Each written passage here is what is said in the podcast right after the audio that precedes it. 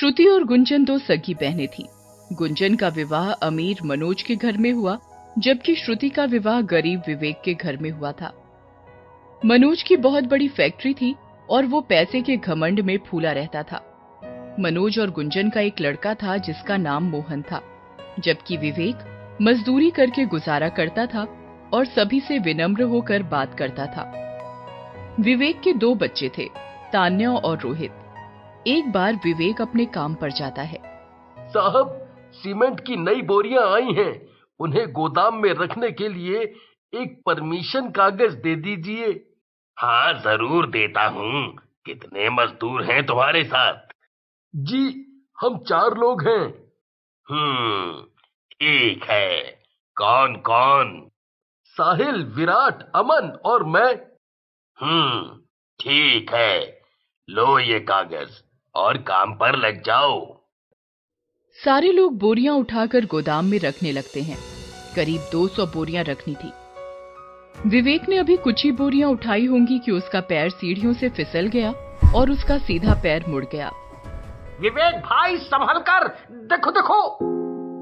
सोहिल आओ जल्दी आओ विवेक का पैर मुड़ गया है! सब उसे उठाकर ऊपर लाते हैं। साहब मजदूरों से कहते हैं। चलो चलो सब लोग काम पर लग जाओ। यहाँ भीड़ नहीं लगाओ। साहब विवेक का पैर मुड़ गया है। हम इसे डॉक्टर को दिखाकर घर छोड़कर आते हैं। विराट और साहिल विवेक को घर छोड़ने जाते हैं। अरे क्या हुआ इन्हें? भाभी जी ये सीढ़ियों से गिर गया था। इसका पैर मुड़ गया है। हम डॉक्टर को दिखाकर ला रहे हैं। अजी ये क्या हो गया? आप बच्चे कहाँ से सुबह काम पर गए थे। भाभी जी समय के आगे सब मजबूर हैं। आप तसल्ली रखिए सब ठीक हो जाएगा। विराट और साहिल दोनों पति पत्नी को ढांढस देकर चले जाते हैं। विवेक घर में अकेला ही कमाता था अब वो भी बिस्तर में पड़ गया था। धीरे धीरे जमा पूंजी खत्म होने लगी थी। और फिर घर का राशन भी खत्म होने लगा, जिससे श्रुति के हौसले पस्त होते जा रहे थे।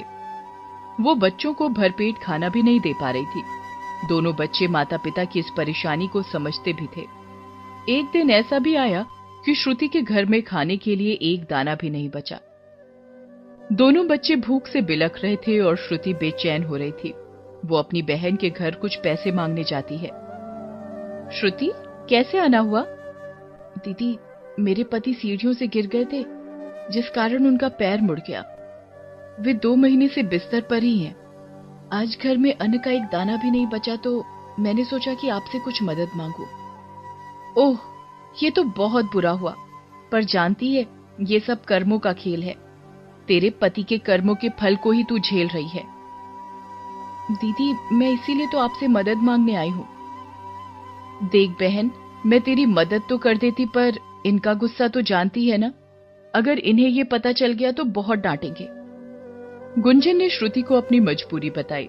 श्रुति को गुंजन का व्यवहार बहुत अजीब लगा पर वो कुछ भी नहीं कर सकती थी। वो अपना मुँह लेकर वापस अपने घर आ जाती है। श्रुति कहाँ चली गई थी? मुझे यूँ अकेला छोड़कर बच्चे भी रो रहे हैं। बस दीदी के यहाँ मदद मांगने गई थी। तो उन्होंने मदद की क्या? नहीं। देखा तुमने? कोई मदद नहीं करेगा। बेकार ही गई। श्रुति का दिल बहन के बर्ताव से पहले ही दुखी था। अब पति की बातों ने भी उसको और दुखी कर दिया। वो विवेक को पानी देती है फिर अपने कमरे में जाकर रोने लगती है। उसे कोई रास्ता नहीं दिखाई दे रहा था। तभी उनके दरवाजे पर दस्तक होती है। श्रुति देखो कौन आया है? श्रुति दरवाज़ा खोलती है तो सामने एक बूढ़ी औरत को देखती है। हाँ अम्मा क्या कुछ चाहिए? किसी का घर ढूंढ रही हैं? मैं तुझे ही ढूंढ रही थी। ला मुझे खाने को दे। बड़ी भूख लग रही है। ओह अम्मा मैं अभी आपको कुछ खाने के लिए लाती हूँ। आप यहीं पर बैठिए। रसोई में थोड़ा सा सूखा आटा था। श्रुति अम्मा के लिए दही चीनी और गर्मा गर्म पराठे सेक कर लाती है। अम्मा आज कोई सब्ज़ी नहीं बनाई थी बस मैं यही ला सकी। अरे बिटिया ये भी बहुत अच्छा है। ला बेटा जल्दी दे बड़ी भूख लगी है। ये कहकर अम्मा खाना खाने लगी। पानी पीने के बाद अम्मा श्रुति से बोली बिटिया तू बड़ी नेक दिल है। मुझ गरीब को पेट भरकर भोजन कराया। मैं तुम्हें ढेर सारा आशीर्वाद देती हूँ। अम्मा धन्यवाद। ये कहकर श्रुति अम्मा के पैरों को छूती है। तभी अंदर से विवेक ने आवाज़ लगाई। श्रुति अम्मा को मेरी तरफ़ से भी प्रणाम कहना। मैं उठकर नहीं आ पा रहा। प्रणाम बेटा ठीक हो जाएगा चिंता ना कर सब ठीक होगा। श्रुति ने हाथ जोड़कर उन अम्मा को कहा अम्मा ये सीढ़ियों से गिर गए थे। आजकल हम लोग इसी बात से दुखी हैं। बेटी, तू परेशान मत हो। और सुन, ये लोटा अपने पास रख। इसको अपने पूजा वाले स्थान पर रखना। रोज सुबह इसमें हाथ डालना। और जो मिले, उसमें खुश रहना। अम्मा, ये किस चीज़ के लिए है? देख, ज़्यादा सवाल मत कर। बस इसका प्रयोग केवल अपनी ज़रूरत के लिए ही करना। इसमें केवल तू ही कुछ निकाल सकेगी। अभी श्रुति लोटा पकड़कर खड़ी हुई ही थी कि अम्मा एकाएक गायब हो जाती। अरे अम्मा आप कहाँ चली गई? क्या हुआ श्रुति? देखिए अम्मा ये लोटा देकर गई हैं।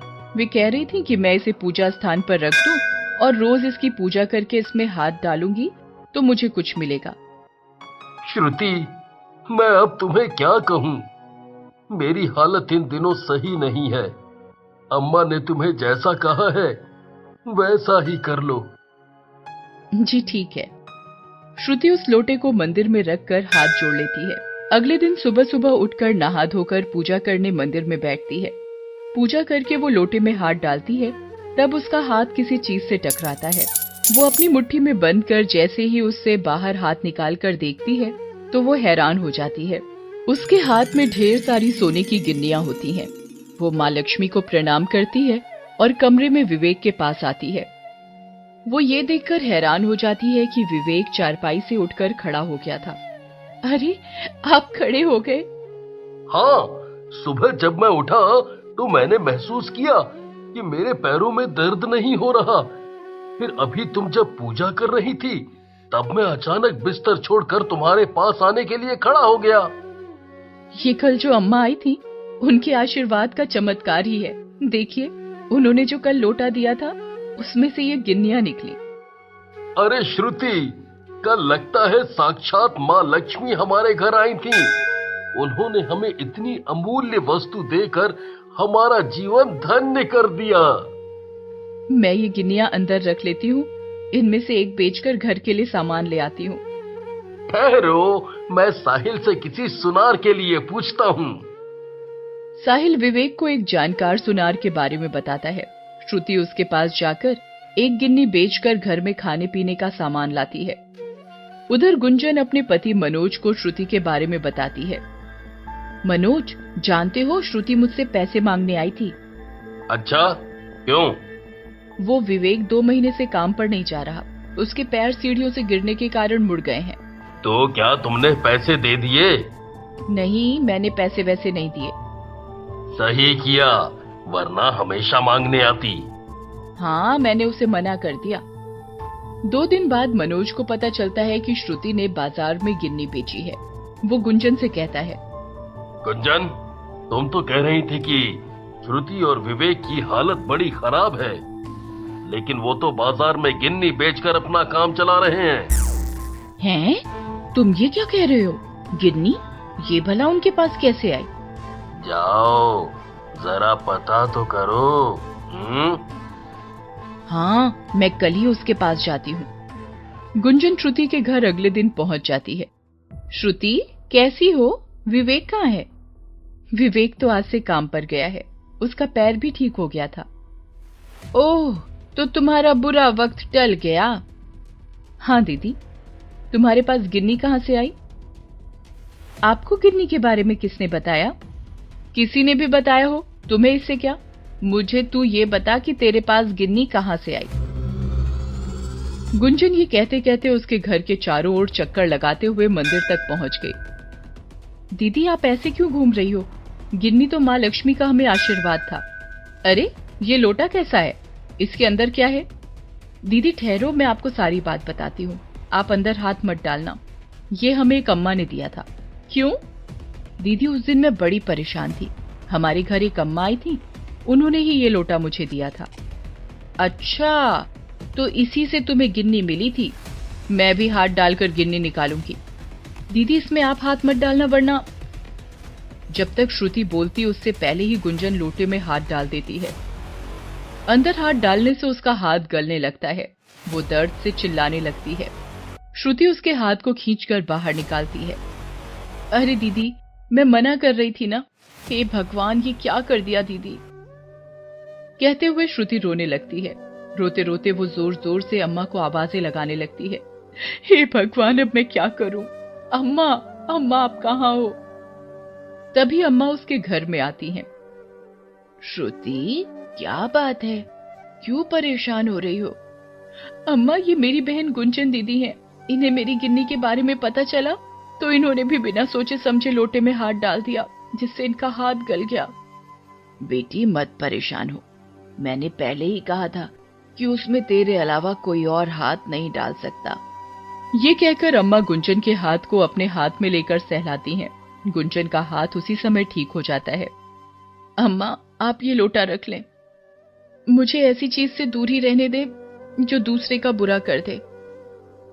श्रुति, तुम बहुत अच्छी हो।